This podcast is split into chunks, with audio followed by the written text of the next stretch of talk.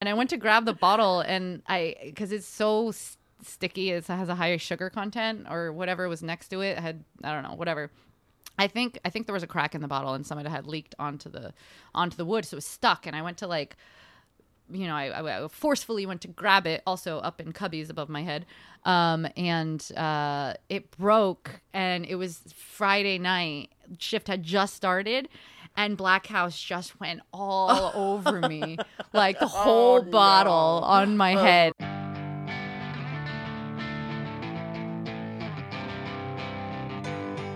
Welcome to So This One Shift, a conversational series brought to you by Decoding Cocktails featuring people from around the drinks and hospitality industry, sharing stories with a friend, colleague, or acquaintance. With any luck, we'll get to listen in on some hilarious and heartwarming tales, along with the moments that shape our lives and work.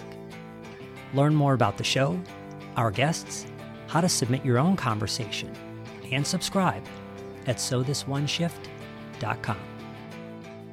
Everyone, welcome to the first episode of So This One Shift. And uh, I'm so glad you're here.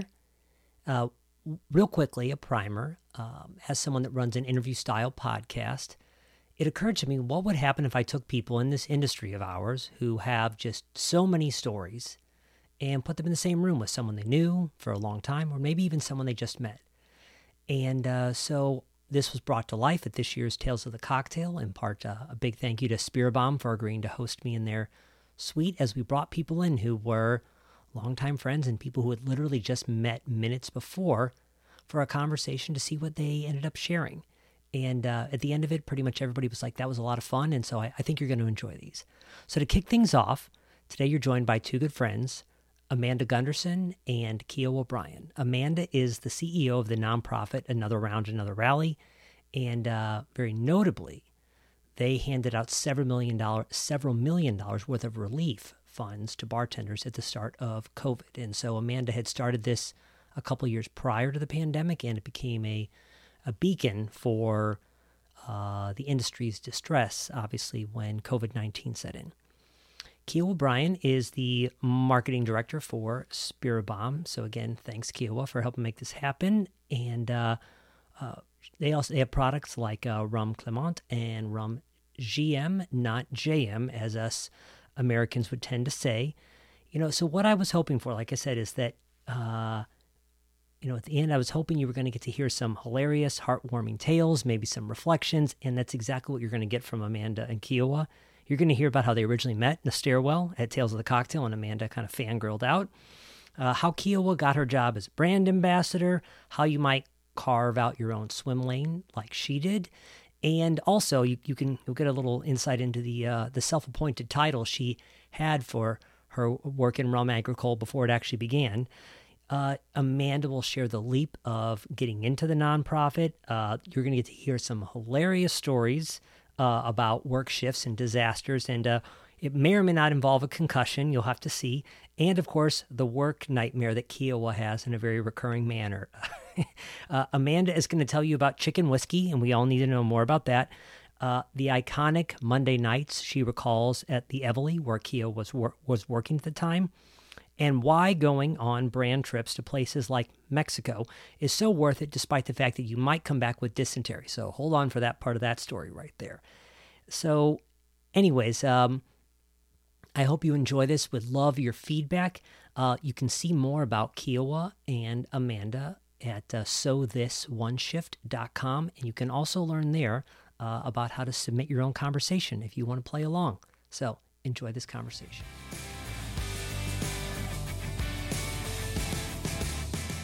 We're, we're, we're live? You're live. Okay. So oh. So we're recording. That's we're it. recording. Okay.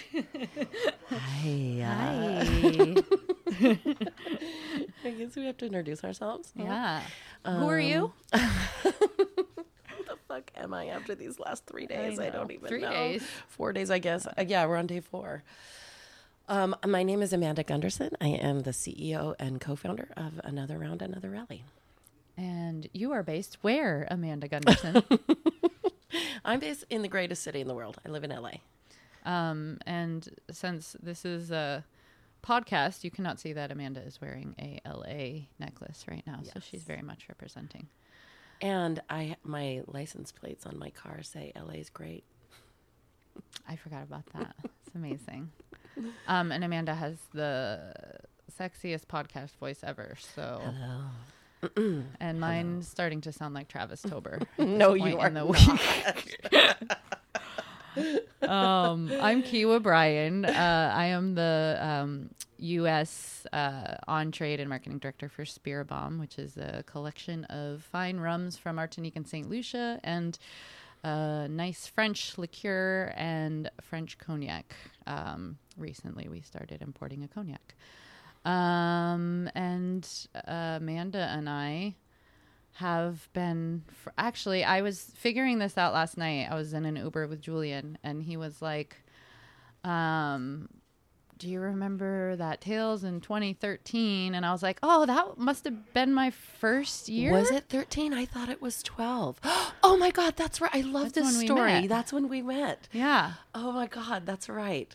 i think I, i'm not i'm not sold that it was 2013 it might have been 2012 but i, it don't know 12. if this is my ninth or 10th like tales that i've gone you know skipping the pandemic in. yeah Yeah, yeah, yeah. Same.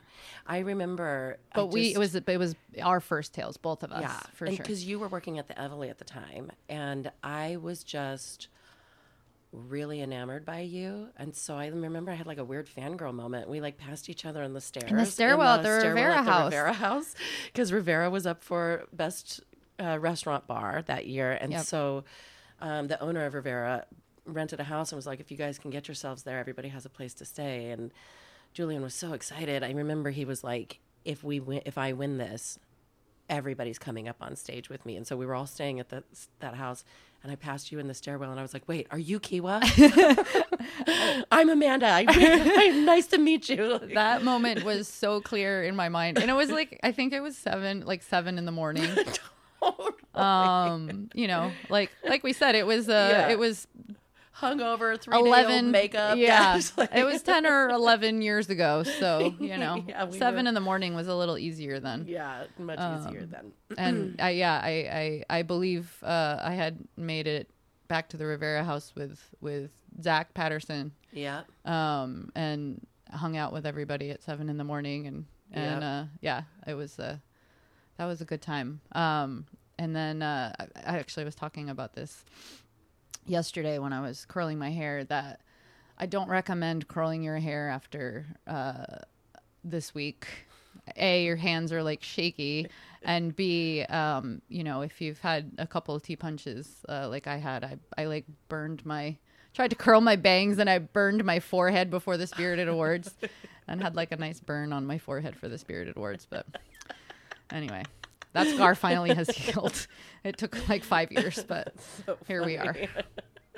Well, speaking of, I do want to say I was about to say it when you were introducing yourself that you're up for brand ambassador of the year this year for the fifth time. I I am. I am. It's uh it's crazy. It's it's quite crazy. Um it's crazy that I've been doing this job for 9 years uh or 8 years. This is my ninth year, but what is it that they say? Um if you love what you do, uh, you'll never work a day in your life. Yeah. So um it's hectic and um you know, at times at times uh, overwhelming, but um I, yeah, I really I I love I love my job and I love rum agricole. I mean, that's my baby. So Can we're you- drinking tea punches right We're now. drinking tea punches that are delicious.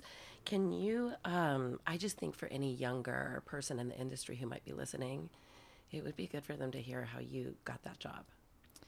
Um, yeah, I mean, I, I think it's I think it's uh, important to you know there are so many avenues you can take in this uh, in this industry after working behind a bar um, or you know in a bar or a restaurant um, bar ownership or you know brand ambassador work which is a common path for a lot of for a lot of bartenders young bartenders. Um, i mean you know the late shifts and um, the wear and tear on your body is is it it, it, it wears on you after a while and um, I really you know I fell in love with rum agricole um, actually at the Eveleigh. Uh, I, I kind of knew what rum agricole was, but I fell in love with it at the Eveleigh when um, Dave Kupchinski made me a tea punch as a shift drink after work one time, probably probably in like 2010. Um, and you know, he made it on crushed ice as everybody did, I think, in the Audrey Saunders School of of cocktail making.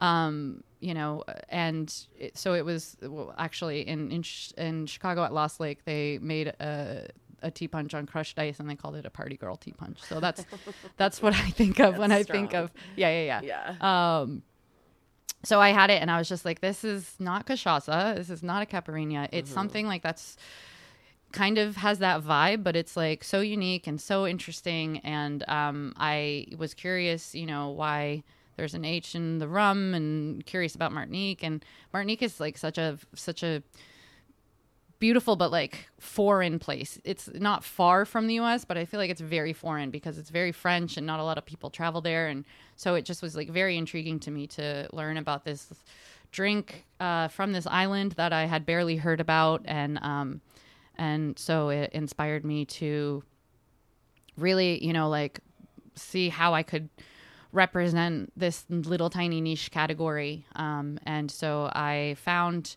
um, through you know friends that uh, Ben Jones, um, who is the great grandnephew of Omer Clement, um, I found him on Facebook. And I friended him, and then he did a seminar in um, at Scopa, actually in in LA. And I introduced myself, and um, he had already kind of known who I was because, you know, I, I actually it's a funny story, but like on my Facebook uh, profile, it said that I was an agricole. I, my title was agricole slut at the Eveleigh, and so uh, he was like, "Oh, you're the You're the agricole, agricole slut." um, and uh, so you know, actually, I, another like another tales story. Uh, I mean, I um kept sending him like my resume and like a job description. I was I was pitching him. I would like to be the West Coast brand ambassador for Clement and Rum JM, which were the two brands that they had at the time. And um and I kept I just kept sending him my email like every month or two or my uh, I kept sending him my resume every month or two. And eventually he was like, "All right, are you going to be at Tales of the Cocktail?" Um, and so in 2014 we had a meeting on the rooftop at the Omni Hotel. And I, you know, I I pitched the job in person for the first time, and he was like, "Okay, we'll give you a couple trial events in the fall, and you know, we'll see what happens next year." And and then January first, uh, 2015, I started, and and uh, as a part-time brand ambassador, and um, Yeah, but I think you're kind of glossing over something because those trial events yeah, are so sick. yeah, it's true. Like you threw such good parties, good events. Um, Listen like, to me, yeah, that's true. literally like but we had like five dollars like to rub together we Yeah. had like no money and we just you just did such a good job like putting up those events and it was so creative the ideas behind the events and everybody came you Yeah. know we just like la was a really tight scene at that time but also everybody just loves you and so it was like you you threw an event and everybody showed up it was packed to the gills and ben was trashed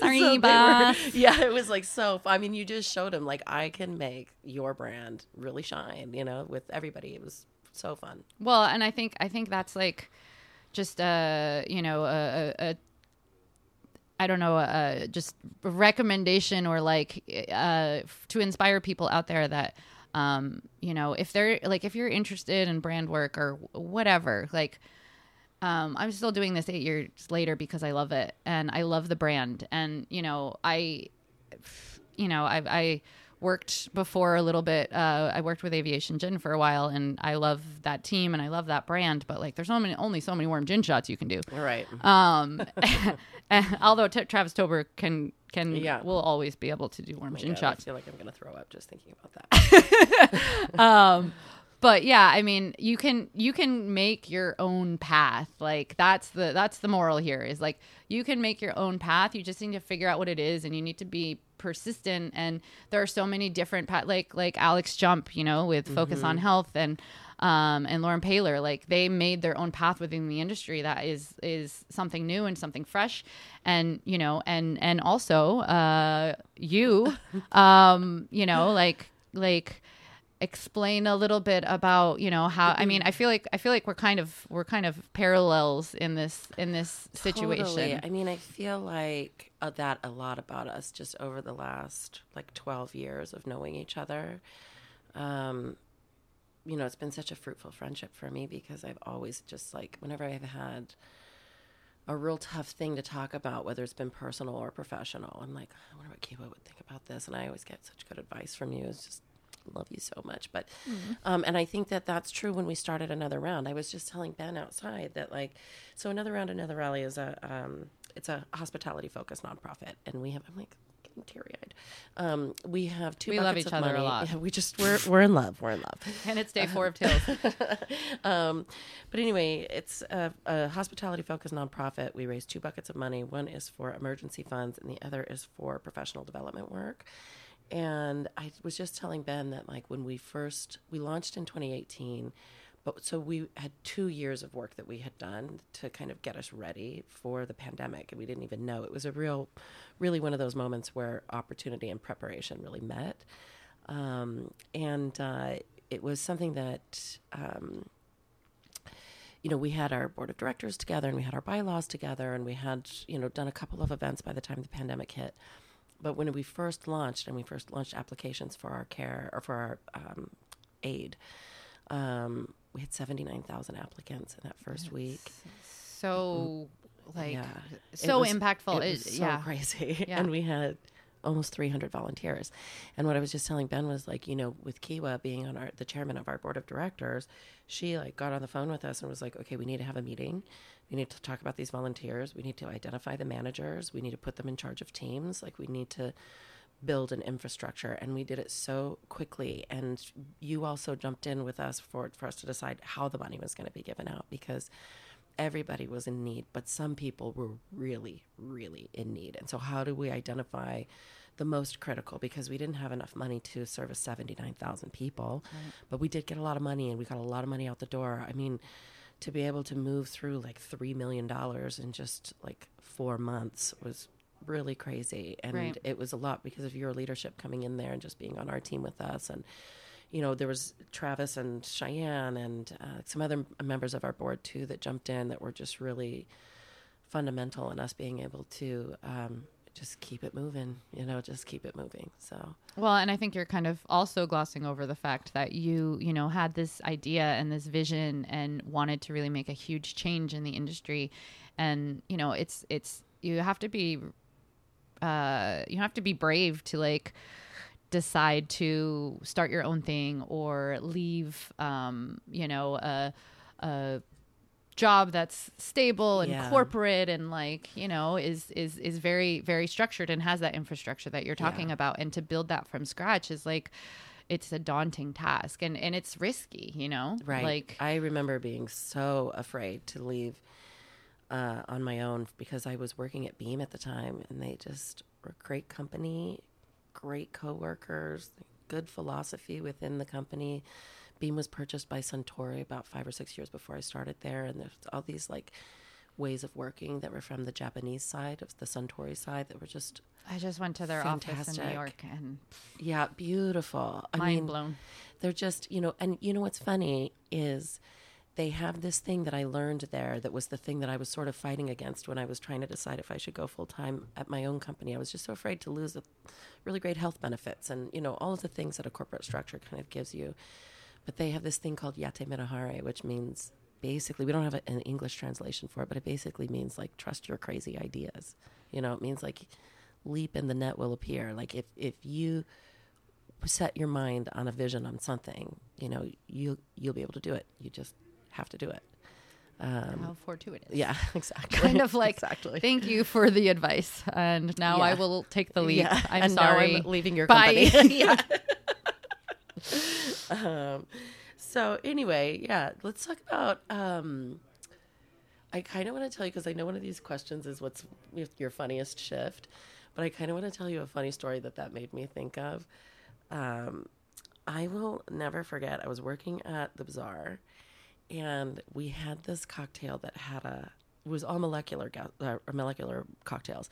So we had this cocktail that had this uh, passion fruit, fruit foam on the top of it, and um, I was moving so fast. You know, that bar was so crazy. It was like a nightclub in the middle of a restaurant. And so we were just like 10 people deep on the weekends. And this, even in 2012, this was like so nuts. You would go in there and you'd spend 60 bucks and you'd have only gotten like three cocktails. You know, it was just everything was so intense there. They, they were just so particular. So, but you're moving fast. You got 10 people deep at the bar, everything's going. And I was like, right there on stage in front of this huge crowd, basically behind the bar. And I grabbed that thing, I sprayed it on the um, cocktail, and then I shoved it back into the ki- the fridge, the low boy, really fast, and it just squirted. and like money shot it like, all over my face and my chest. Oh, boy. And I just sort of had to side maneuver like crab walk out of the bar sideways because I could not turn around and get a towel to clean my face off and have everyone see that I had basically a giant money shot all over my face and my chest was so crazy. That's so funny. I I have a, a kind of well, a I've had three. I I can think very quickly of three episodes where bottles have fallen on me, or one a great when I was bartending in New Jersey when I was like 18. Uh, I went to grab a bottle of. I remember I went to grab a bottle of uh, Tanqueray, and the Grey Goose was in front of it, and it was like a shelf up top, and. I knocked the Grey Goose on my head and I gave myself a concussion behind the bar while I was working because the Grey Goose is like a heavy It's a bottle. heavy bottle. Um, A, B. One time I was going to pick up a bottle of Black Haus, which by in New Jer- in New Jersey, I don't know if any any y'all out there know what Black Haus is. It's the cousin to Rumple Minze's, and it's black boy. raspberry flavored, I believe. Um, and this was a huge thing in Montclair, New Jersey. Um, and I went to grab the bottle, and I because it's so s- sticky, it has a higher sugar content or whatever was next to it had I don't know whatever. I think I think there was a crack in the bottle and some of it had leaked onto the onto the wood, so it was stuck. And I went to like, you know, I, I forcefully went to grab it, also up in cubbies above my head, um, and uh, it broke. And it was Friday night. Shift had just started. And Black Haus just went all over me, like the whole Oh, no. bottle on my head, and I was like, yeah and and the very beginning of the shift and i was just like how what what what, what do i do like What do like you said what Yeah. do i do? It's the beginning of a friday night shift. I can't like go home and shower. Yeah. i just like went in the bathroom and took a wet dirty bar rag and like Mm-hmm. wiped myself down and worked through it. But the other the third one i don't know I, I don't know what is wrong with me. These are like and they're all it was all the same bar and the cubbies that were like storage above above the bar. Um i went i used to keep my purse behind uh the the bottle of um of Louis Treize and uh you know there was a little cubby just for the Louis Treize and so i put my purse behind it. And um one night i went to i went to like uh close out and i grabbed my purse and the bot like the strap got caught on the bottle and the you know the the the canter top just like flew out and hit me in the teeth and i was like hey did i just chip my teeth on the fucking louis I, I, in the in the in the- uh yeah i guess we're swearing in this Yeah. um did i just chip my teeth because that thing is heavy Yeah. uh crystal and then uh and b am i gonna be able to keep my job because i just dumped like half a bottle of Louis Treize on myself. It's all down my shirt. I'm like, and I just like burst into tears, and I was like, I'm gonna, ha- I'm gonna get fired. Like, this is a hun- and by the way, Yeah. it was only 125 dollars a shot at this bar. like, I feel like that is the cheapest. Yeah, I feel like it's always like three hundred dollars. yeah, yeah, yeah, Um, and so I went downstairs, and luckily my my boss just laughed at me. But um, that is fortunate. um, yeah. Any other uh, spilling uh, shit on yourself stories? You know what? This isn't a spilling shit on myself story, but I do think it's like kind of funny. I was um for some reason when you were talking about being 18 and like hitting yourself in the head with a bar a, a bottle, I was thinking about my very first bar job. and I started actually as a cocktail waitress. And it was at a sports bar in Reno called Bully's. And they just had daytime shifts for me there. So it was like 9 a.m. I would go into work at a sports bar. And there would be, you know, it's a 24 hour town. So there would be people that are like getting off of work and like getting at it at the bar, you know? And um, the bartender there could see that I was just really hungry because I was trying to like pay for school. So I was just really hungry to like pick up any shifts or whatever. And she was kind of like, oh, you know, if I teach Amanda how to bartend, then she might be able to cover our, my shifts, you know, once in a while or whatever. So at some point, she said to me, um, I'm going to go to the bathroom, just jump behind the bar and, uh, you know, just watch it for me for a minute. And I was like, okay. As soon as I get behind the bar, this guy goes, can I get another gin and tonic? And Camille's walking to the bathroom, and I was like, um, Camille. And she turns around and she goes, Amanda, it's gin and tonic. Just put it in a glass. I was like, okay, like all shaking. That's the first cocktail I ever made was that so funny. gin and tonic at that sports bar at like 9 a.m. Uh, that's so. I mean, uh, it's kind of that was kind of my first uh, bartending situation as well. I was uh, 18 in New Jersey, Montclair, New Jersey. I was a hostess um, at this at this restaurant. By my, I just moved out of my parents' house, you know, into my own apartment, and I was uh, teaching figure skating uh, at uh, this rink, um, actually where the Jersey Devils train. And um, I, you know, I was only working like uh, it's not, it- you know, it, it was a it was a job, but it, it's not consistent hours. I was working, you know, and teaching like three classes a week, and so I needed another job. And I started hostessing at this place. And then one Saturday night, um, they were we were super busy, and um, they fired one of the bartenders because he called in sick, and then and then he posted on Facebook or something. He was at a out, out at a, a Yeah, bar. yeah. And um, so whatever, they threw me behind the bar, and they were just like, "You're gonna." I, I don't know why. I mean, I guess the the servers were busy, like all their sections were busy, and we had two hostesses, so like. Uh, they threw me behind the bar and they're like, "You're gonna bar back tonight," and the bar back's gonna pour drinks. And then by the end of the night, I was like helping pour drinks, and they were like, "All right, you're cool." Um, great. And I was 18. I, I mean, honestly, to this day, I don't know if it's like legal for you to bartend if you're 18 in New Jersey, but Right. um, maybe somebody can uh, can fill me in, Yeah. answer that at that in the in the comments or whatever. But um, yeah, that was that was it. That was my that was my first uh, that was my first shift. Um, speaking of.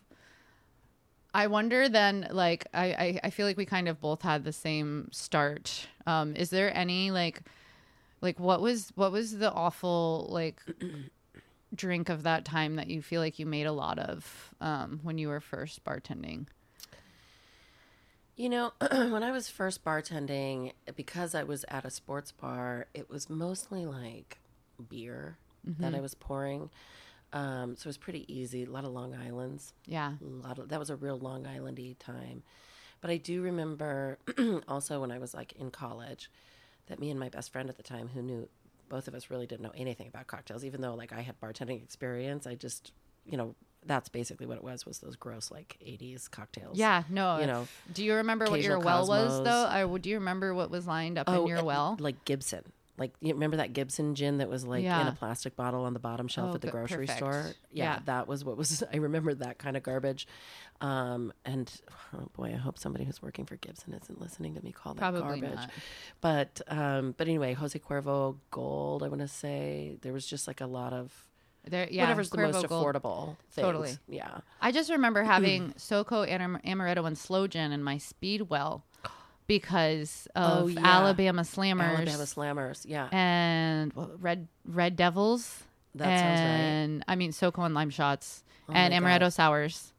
My best friend and Um, I used to be so obnoxious and go in and order something. We'd be like, "Can we get a spider martini?" What is that? Every bartender would be like, "Sure, what is it?" And we'd be like, "It's vanilla vodka and ginger ale." So like, a not a real drink, Yeah. and b not a martini. Not even in a martini glass. Not I mean, there's a a, there's a lot of uh, Yeah. non-martinis that are in martini glasses, and Yeah. it's like, all right, you get away with it, whatever. Uh, thanks, we Lola's, but yeah, yeah. Alabama Slammers. What was the one that was? There was one that was like a cranberry juice focused one. the woo woo. Maybe. There Yeah. was definitely yeah. It was.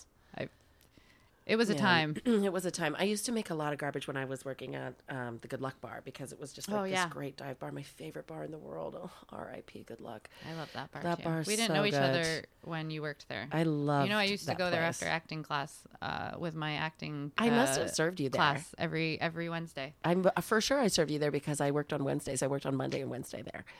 Um, that's so funny. Um, it was uh, just the best bar, o- oval shaped bar, 20 bar stools around the whole circle. Like you're right in the middle. It had an amazing jukebox, affordable drinks. They always did like a $10 shot in a beer thing. So, oh my God. So there, the shot in the beer was um, this Chinese whiskey that they like pulled out of the barrel once it had oh, I can't even say this. It's so gross.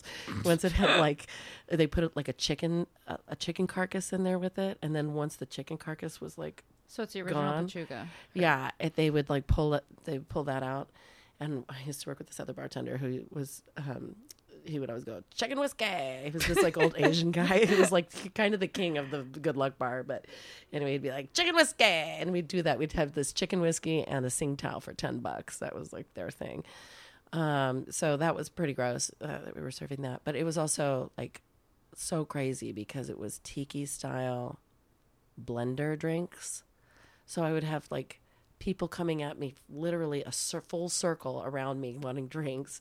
And I would have people ordering this and that. And I'd be like shaking with one hand and holding my hand on the blender top with the other hand. And just like, it was insane, that place. I ha- I think I, I I mean the the bar that I worked at in um in New Jersey, my first jar was also uh, my first bar was also a circle bar, and I don't know if that's why I my nightmares consist to this day. My bartender nightmares consist to this day of me being in my bed trying to sleep, and there's just people all around my bed.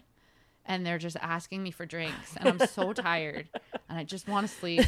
And they're just like, "I need this, I need this, vodka soda, Long Island ice," and and I and I don't know if it's because that was like my, you know, I worked there for six years. I worked like Right. five days a week, and like it was a circle bar. But um, yeah, I that is that is I That is still to this day. Yeah, yeah, that's probably. I don't know probably if you have those those nightmares Yeah. too, but I mean, I have a lot of nightmares from being behind the bar. It is true that you do hear the um, printer in, Yeah. your, in your dreams and in your sleep. I, man, I remember when I was at the bazaar. I was I used to work in the well. I think it's why I did so well at Speed Rack because when I competed in year two with you, and um, I made it into the top eight, and I didn't practice at all. But I had just been all the dudes would always shove me into the well at the bazaar, and so it was just because I think I was always practicing basically for Right. Speed Rack. But I just remember like that thing would be tickets down to the floor. I'd rip that whole thing off, put lay out all the tickets in front of me. Be like, all right, I've got forty five drinks to make here. Like, which how do I do this one first? This one, this, this, and then as soon as I'd made a decision and turned around and got my tools or whatever, the tickets would be back down to the floor. I mean, it was just insane. And I remember at that time, I was always dreaming about that ticket printer. oh, that ticket printer. Mm-hmm. I think I mean same like Kylie Van Dillen won the first uh, Mm-hmm. LA Speed Rack and you know came from uh not necessarily like one of the cool craft Yeah. cocktail bars, but you know the cocktail bar that was the Westside Tavern, um, which you know has a movie theater, a massive movie theater upstairs. So everybody comes in at one time. They order all of the drinks. She worked in the well, and Yeah. she, you know, she crushed everybody because of the same thing you're saying. Like, yeah. she she didn't work at you know the Varnish or like one of these you know uh, craft cocktail bars that we identify as those like iconic LA craft cocktail bars. Um, she worked at a very high volume like Right. um, Ryan Magarian style cocktail bar and and you know she just like kind of unknown in that competition and just like came in and blew everybody away like yeah, yeah, yeah, yeah. Um, I love that Speed Rack so much. It's. I was just talking about it to somebody else this week about how um, that competition really doesn't even matter if you win. Like, Yeah. you make The it to the stage, the camaraderie, and if you make it to the stage, everybody knows what a badass you are. Even if you don't make it to the stage, it's, everybody knows that you're like a badass. also like industry. if you've never competed in speed rack it is so tough Mm-hmm. and like uh, I mean, yes, the preliminaries are are out ridiculously tough. Um, but once you make it on stage, I mean, full blackout. Like, does anybody remember anything that they do up there? No. Like, no, like you you and I were in performing arts. Yeah. Uh, fun fact: Amanda was an opera singer. Um, I was in theater and uh, acting for my childhood and figure skating, all performing arts Yeah, and like being on a stage and in front of people. And as soon as I would get up there, I would just be like. I have no idea what just happened. Like, No did I put, what did I even make? Like, did Yeah. I put citrus in that cocktail? Who knows? Like, who knows? Who knows? Yeah, that that that one is so. I had a chance to judge Speed Rack this year, and one of the girls who ended up winning the whole thing because she was so fast won it in spite of the fact that she Oh, forgot yeah. to put espresso in an espresso martini. this clear martini came out to the judge, and he was like, "Mm." but you know, she ended up winning because she was just so so so fast, such Yeah. a badass. Yeah. Um, yeah, and it's great to see that one that competition.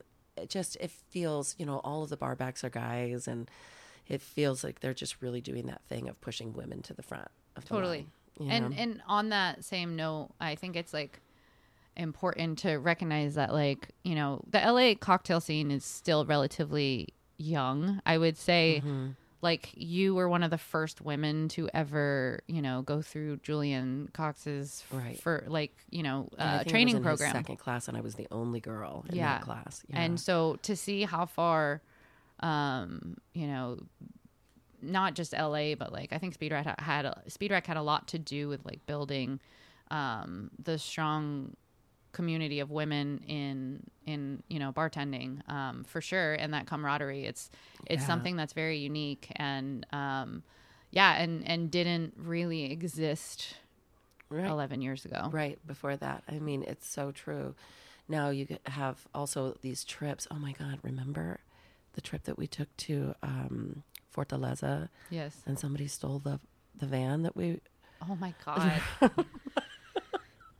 was that our trip or Oh I no, it was. It was. It was not even the Okay. van. It was like the tequila barrel. Wasn't it the barrel? was the, barrel that yeah, they drive there's around. A, there's a giant van that's the shape of a giant barrel that they drive around, and somebody on that trip. It, it was Greg something, who I will not say his last name.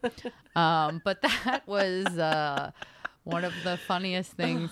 Um, yeah, no, that was hilarious. Yeah, worth it. I mean, every time that I've like taken time off of work to travel on one of those trips, and you know, you lose money from doing that, and it's expensive, and you know, then you also like if you're going up to something like Portland Cocktail Week, you know, you have to be able to pay for your hotel or your Airbnb. I mean, when we first started, Airbnb wasn't even a thing, so it was Right. like we had to stay in hotels Or Uber. or Uber. And Los Angeles, with no before Uber existed, Mm-hmm. Yeah. that was not easy. Not easy. And LA is Yeah. quite large. LA is quite large, and um, he, I actually do think it would be interesting to see some research on how Uber and Lyft have shifted the the drinking and driving situation in yeah, LA because it's so, 100%. spread out. But man, back in those days, you know, I, to me, it was always worth it. Every time I took any time off of work, every time I spent money on a thing, because you just bond so much with these with the people you're with. You know, I think it's interesting too, like that you bring up the Fortaleza trip because it, it for all you you know kids out there, uh, Fortaleza is the hottest thing since sliced bread and nationally and is Yeah. out of stock. And I don't know if you've seen their POS that they have here at Tales this year. It's it's very uh, it's very funny. It's like when it's in stock, it's really great or whatever. they have fans that say that and stuff. that's really Um, cute. but like when we went, on, was were the first brand ambassador or not brand, uh, brand trips for bartenders Yeah, that ever happened, and um, and it was such a brilliant way to build that community and um, make bartenders, you know, love the product and see tequila and um, you know, tequila is like such a adorable like ex- accessible little village that you can go to like multiple distilleries on foot in a short period of time. And i mean obviously you know obviously it worked because look at look Yeah. at the demand like so fortaleza is like you know the new char- chartreuse like Right. nobody can get it and everybody wants it and um but yeah i mean they were the first ones to really do any sort of trip for bartenders Yeah, and they were just like, you pay for your own airfare, airfare, and then we'll pay for the rest of it when you get to Mexico. And it was just uh, magical, you know. Yeah. Oh, but oh my god! But that trip, oh my god, we all got so sick. i was just thinking that. We all got so sick on that trip. We were all just like on buses the whole week, just like slathering, you know, handing around bottles of tequila, like drinking from the bottle. we still and don't just, like, know how I, f- I- we still don't know how we got sick i think it was like salsa or salad I or think it was that too, or we were just like handing bottles to each other and we were getting the bacteria that way. I don't know, but you know, it sometimes what happens in Mexico because I worked in tequila for so long after that that um, I'm like keenly aware of this. Like I always, every time I go to Mexico, I always come back with just like a touch of dysentery. Yeah. you know, just like something. But uh, it's usually, but I don't. I'm not going to not eat the salsa while I'm there. And sometimes the the vegetables will get washed in water that is contaminated, and then the, that'll go into your salsa and whatever. But and we don't have so I think that that could have been enzymes to. yeah to break it all Yeah. down and so i think that might have been what it was but all of us Mm-hmm. i just remember I think it um, was 45 out of 90 people. got so sick and we were on a like group thread. Like at the time there was no like whatsapp ch- or chats or whatever. We were all in like a group a, a facebook group i think. And we were all just like you know okay it didn't come out of both ends today at least. Or i just remember james bowers wrote in there. He, he was like you guys i farted today and it was just air I I also we were all yeah. like yeah I and um, uh, Warrilow, I remember. Uh, I feel like he was the first one that really got it. Like he he got it like six hours before everybody else, and he like didn't speak a, a, a lick of Spanish then. It was before Yeah. he also worked for Altos, and so he didn't speak any Spanish at the time. And he just walked into the pharmacy, and I wish that you could see what I'm doing with my hands, but he just kind of like put his hands in front of his face and his butt at the same time, and like made little sprinkle motions, and was like, "Help, help me, help me." Um, and they gave him something, and maybe I think they just gave Helped him, him Pedialyte, but yeah. yeah. I mean that that plane, that bathroom on plane that ride, plane ugh. was. I just remember. oh, everyone, everyone. If I hope nobody listens to this. Rich Williams was like in the back row, like I gotta sit next to the bathroom. I don't care what seat I'm in. Like I am Yeah. sitting right in the Oh, back row my next to the bathroom. Didn't you get it when we were waiting in line at customs? Like, Yeah. I felt like I didn't. I was fortunate. I was at home when it happened to me. I was. It was like in the middle of the night, though. I like woke up when my like from my sleep. It was like I gotta go. Like it was just insane. We were all so sick for a few days, but But God, remember, that trip was so um, good. There used to be this thing in LA called the Sporting Life, um, and it was like the first gathering of bartenders before there was like social media and like brand ambassadors and a 1000000 Mm-hmm. events all the time to go to. It was the once a month. Um, it was a gathering um, of all of the industry people, which you know wasn't a lot at the time. And um, we it would be at a different bar to showcase that bar, and um, and usually a brand sponsored it um, and did a little speech, and then we had like announcements, and everybody would be like, "I'm hiring here," or "I'm doing this," or you know, this trip is happening, or um, "Who's going to Tales of the Cocktail?" yeah. Or And- sometimes it would be announcements like so and so and so and so just got engaged. Yeah. It was really like family family time for sure. But I remember the the one after um, that Fortaleza trip where we all got sick, and I remember seeing you. And I was like, "Oh, you look so skinny." And you're like, "Oh, you look so skinny." And I was like, "Everybody looks so skinny." We're all like, so skinny. None of us just yeah, We, we've all just been shitting for for like two weeks and not able to keep shitting and anything down and and- drinking Pedialyte. And yeah, it was we all it- just looked great. It was so funny. Like that was that was everybody was just looking real LA that Yeah. that Yeah. sporting life. It was so funny. That's But- so funny. Oh my god. So many good memories with you, Yeah. my friend. I Yes. just remember there was like God, you know, it was something something so wonderful that Dave did. I think that's why I was like a little starstruck by you anyway. Be, but you know, remember Monday night? That used to be the thing was to go over to the Eveleigh where you guys were working, and Dave would always bring in a guest bartender, and everybody would be there. Yeah. It was just a real family occasion, and you'd just catch up and chat and work through issues if you had them or not, or laugh and laugh and laugh all night. And then we'd go from there to Harvard and Stone, and that was They where everybody had was a- going. Guest. Yeah, they always had a guest back there, and um, that was really where you'd turn the party up. But man, that time at the Eveleigh was really so spe- such a special moment in the LA cocktail history. And there are know? some there are some like really, you know, remarkable people that yeah, were behind that bar. Like Yeah. the lineup was not uh, you know, it, it- Yeah. people flew in. There were some pretty impressive people that have that have been behind that bar Yeah, and I agree with you. um yeah it was it was it was a really cool i mean i i the la bar scene is